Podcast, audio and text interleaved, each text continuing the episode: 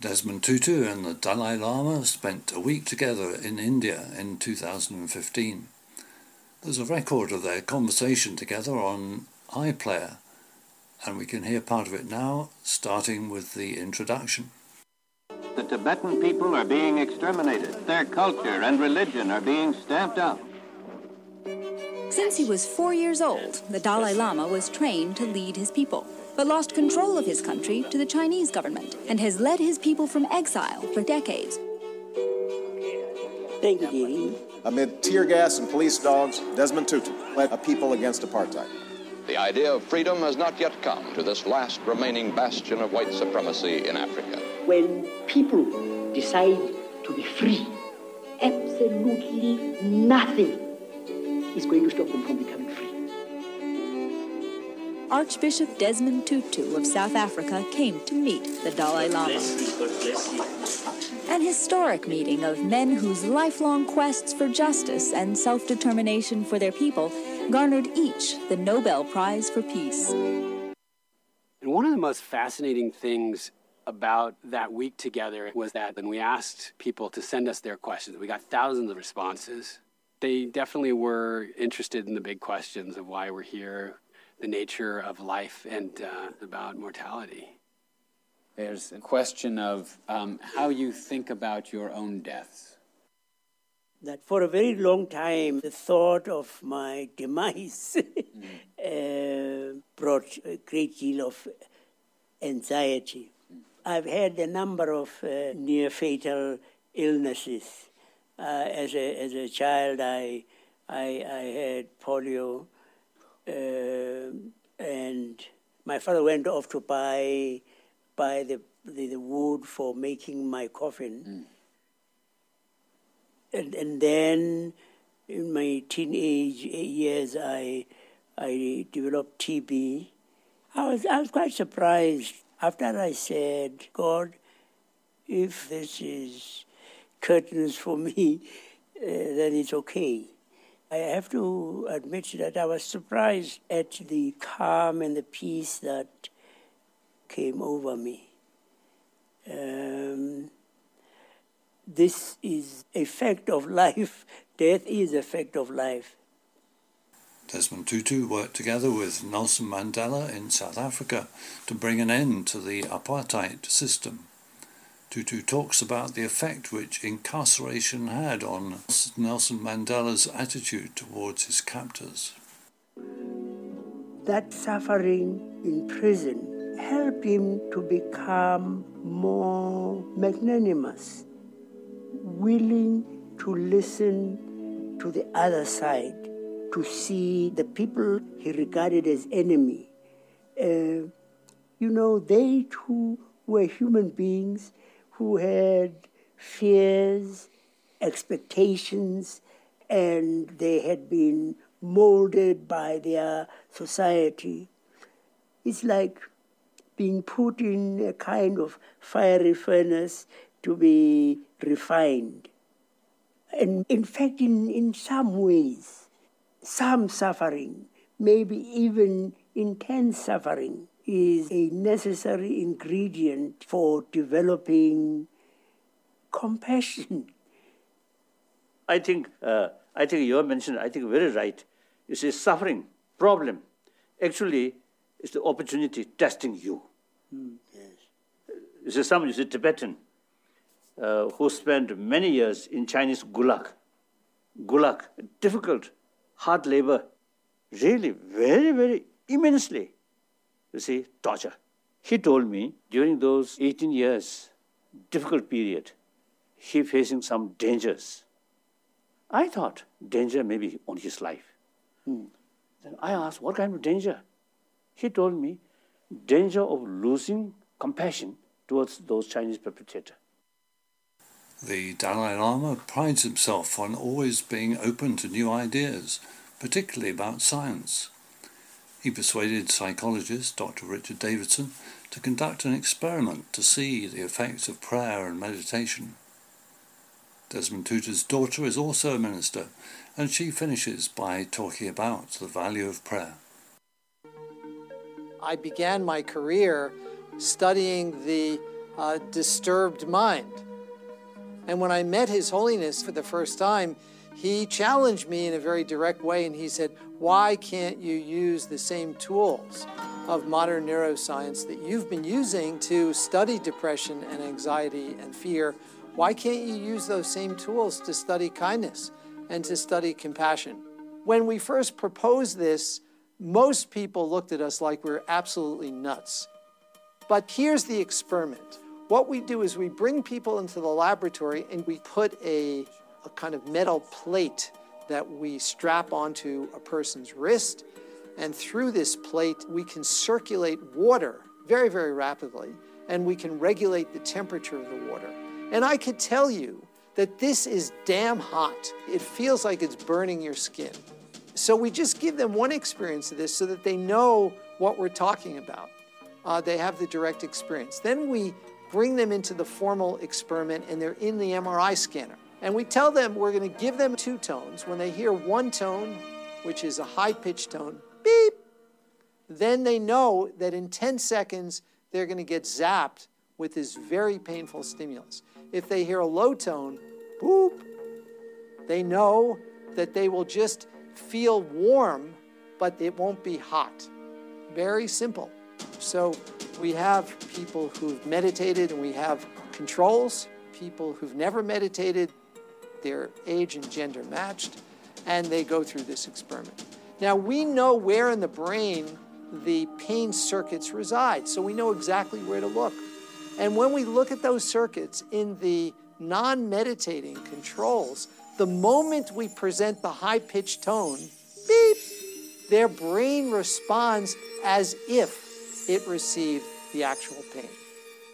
So nothing's happened other than they got a tone but their brains are responding as if they got the heat. When you do that with the meditators, they receive the tone, beep, nothing happens.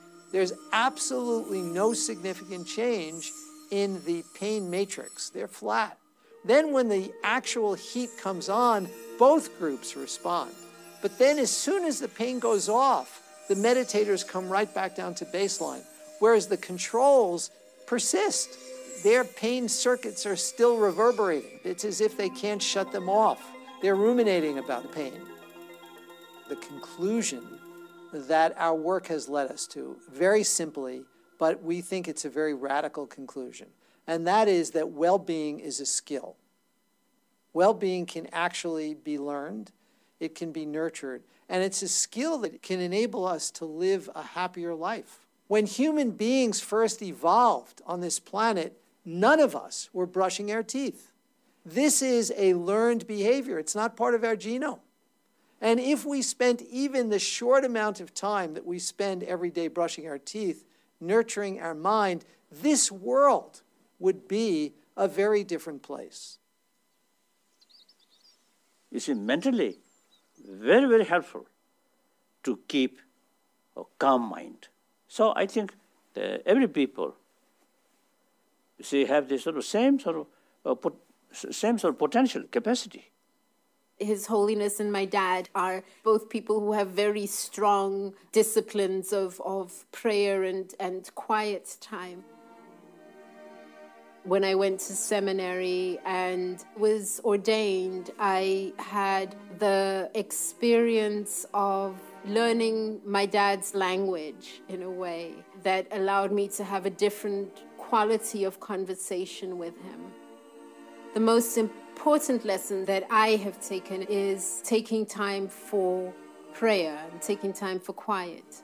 For him, that's the first priority, and everything else flows from that.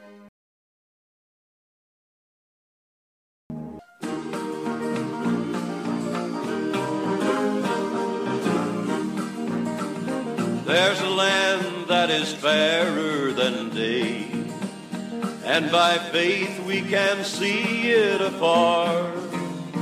For the Father waits over the way to prepare us a dwelling place there. In the sweet by and by, we shall meet on that beautiful shore in the sweet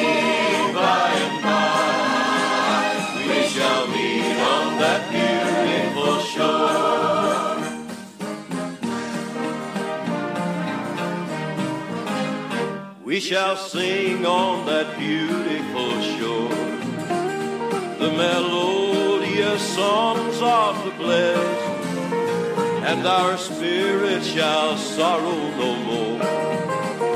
Not a sigh for the blessing of rest in the sweet by and by. We shall meet on that beautiful shore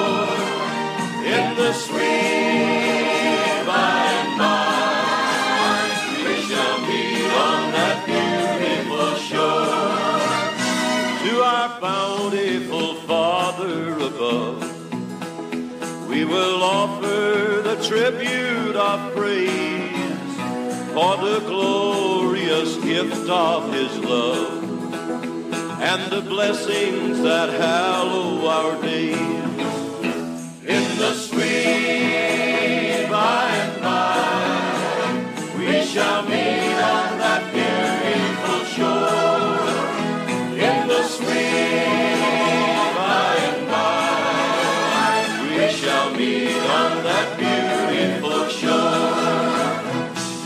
sweet by and by. We shall meet on that beautiful shore in the sweet by and by.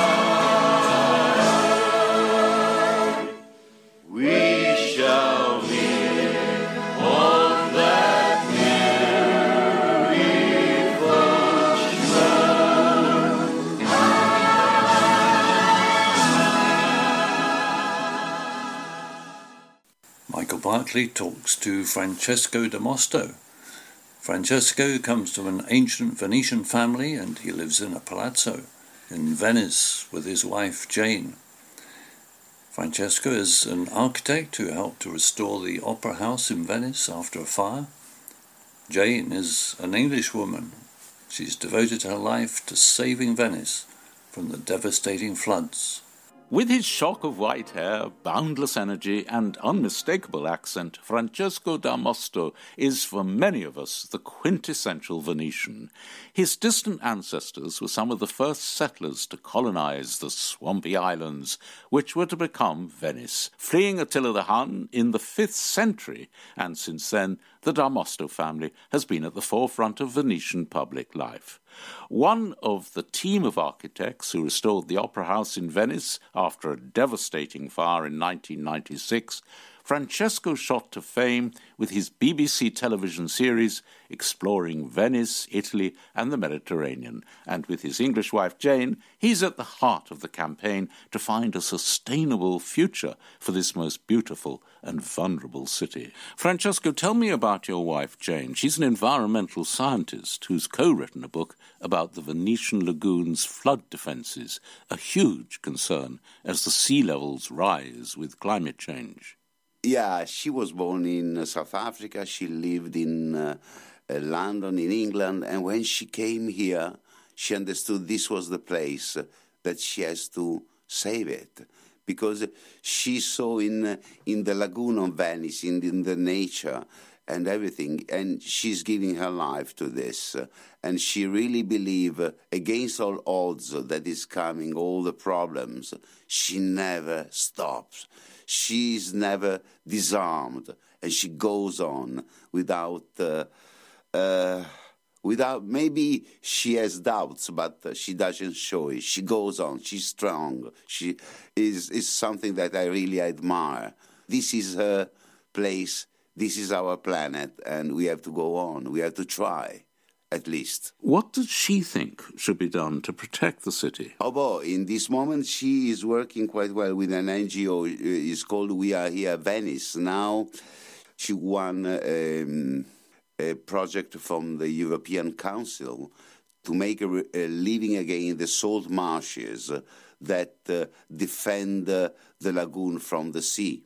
So now she's studying all the, the plan because it's very interesting because when you recreate salt marshes, it's very important that the plant you put them in the salt marshes, they make their roots, and so the salt marshes will resist to the erosion.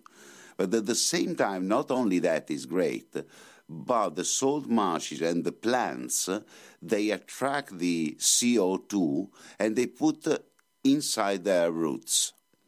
So it doesn't go out like in a forest when the leaves goes down and they go rotten, they create CO2. Instead, these plants that are in the lagoon, they never go rotten, so they never create CO2. But it's important to save the lagoon because if we don't save the lagoon, also the town is lost. Are there other environmental threats that face Venice apart from the sea? Huh, uh, the, the, the pollution of the big cruise ships that for the pandemic they stopped for a while. Let's see what is happening next because uh, if now they are going to they they have taken out there is a picture of my wife that is fighting against the cruise ships that went all over the world. It was quite funny. Quite strong picture very iconic. On the front there is this big cruise ship that is passing on and then you see this woman that is rowing and is like watching the cruise ship listen i'm here come come on come against me i'm here i'm waiting for you have you managed to ban the cruise ships at all? Because there was talk of that. They stopped the cruise ship to pass in front of St. Mark, but they want to maintain them inside the lagoon. So we will have all the pollution of them, and uh, they are dredging the channels to make that entering in. So I don't know anymore which is worst. I think there is a lot of uh, cities uh, around the world that they don't want anymore these big ships arriving. It's more sad now in the last uh, months when you see all the shop completely closed that they lost their job and they had to go away. That makes me more sad.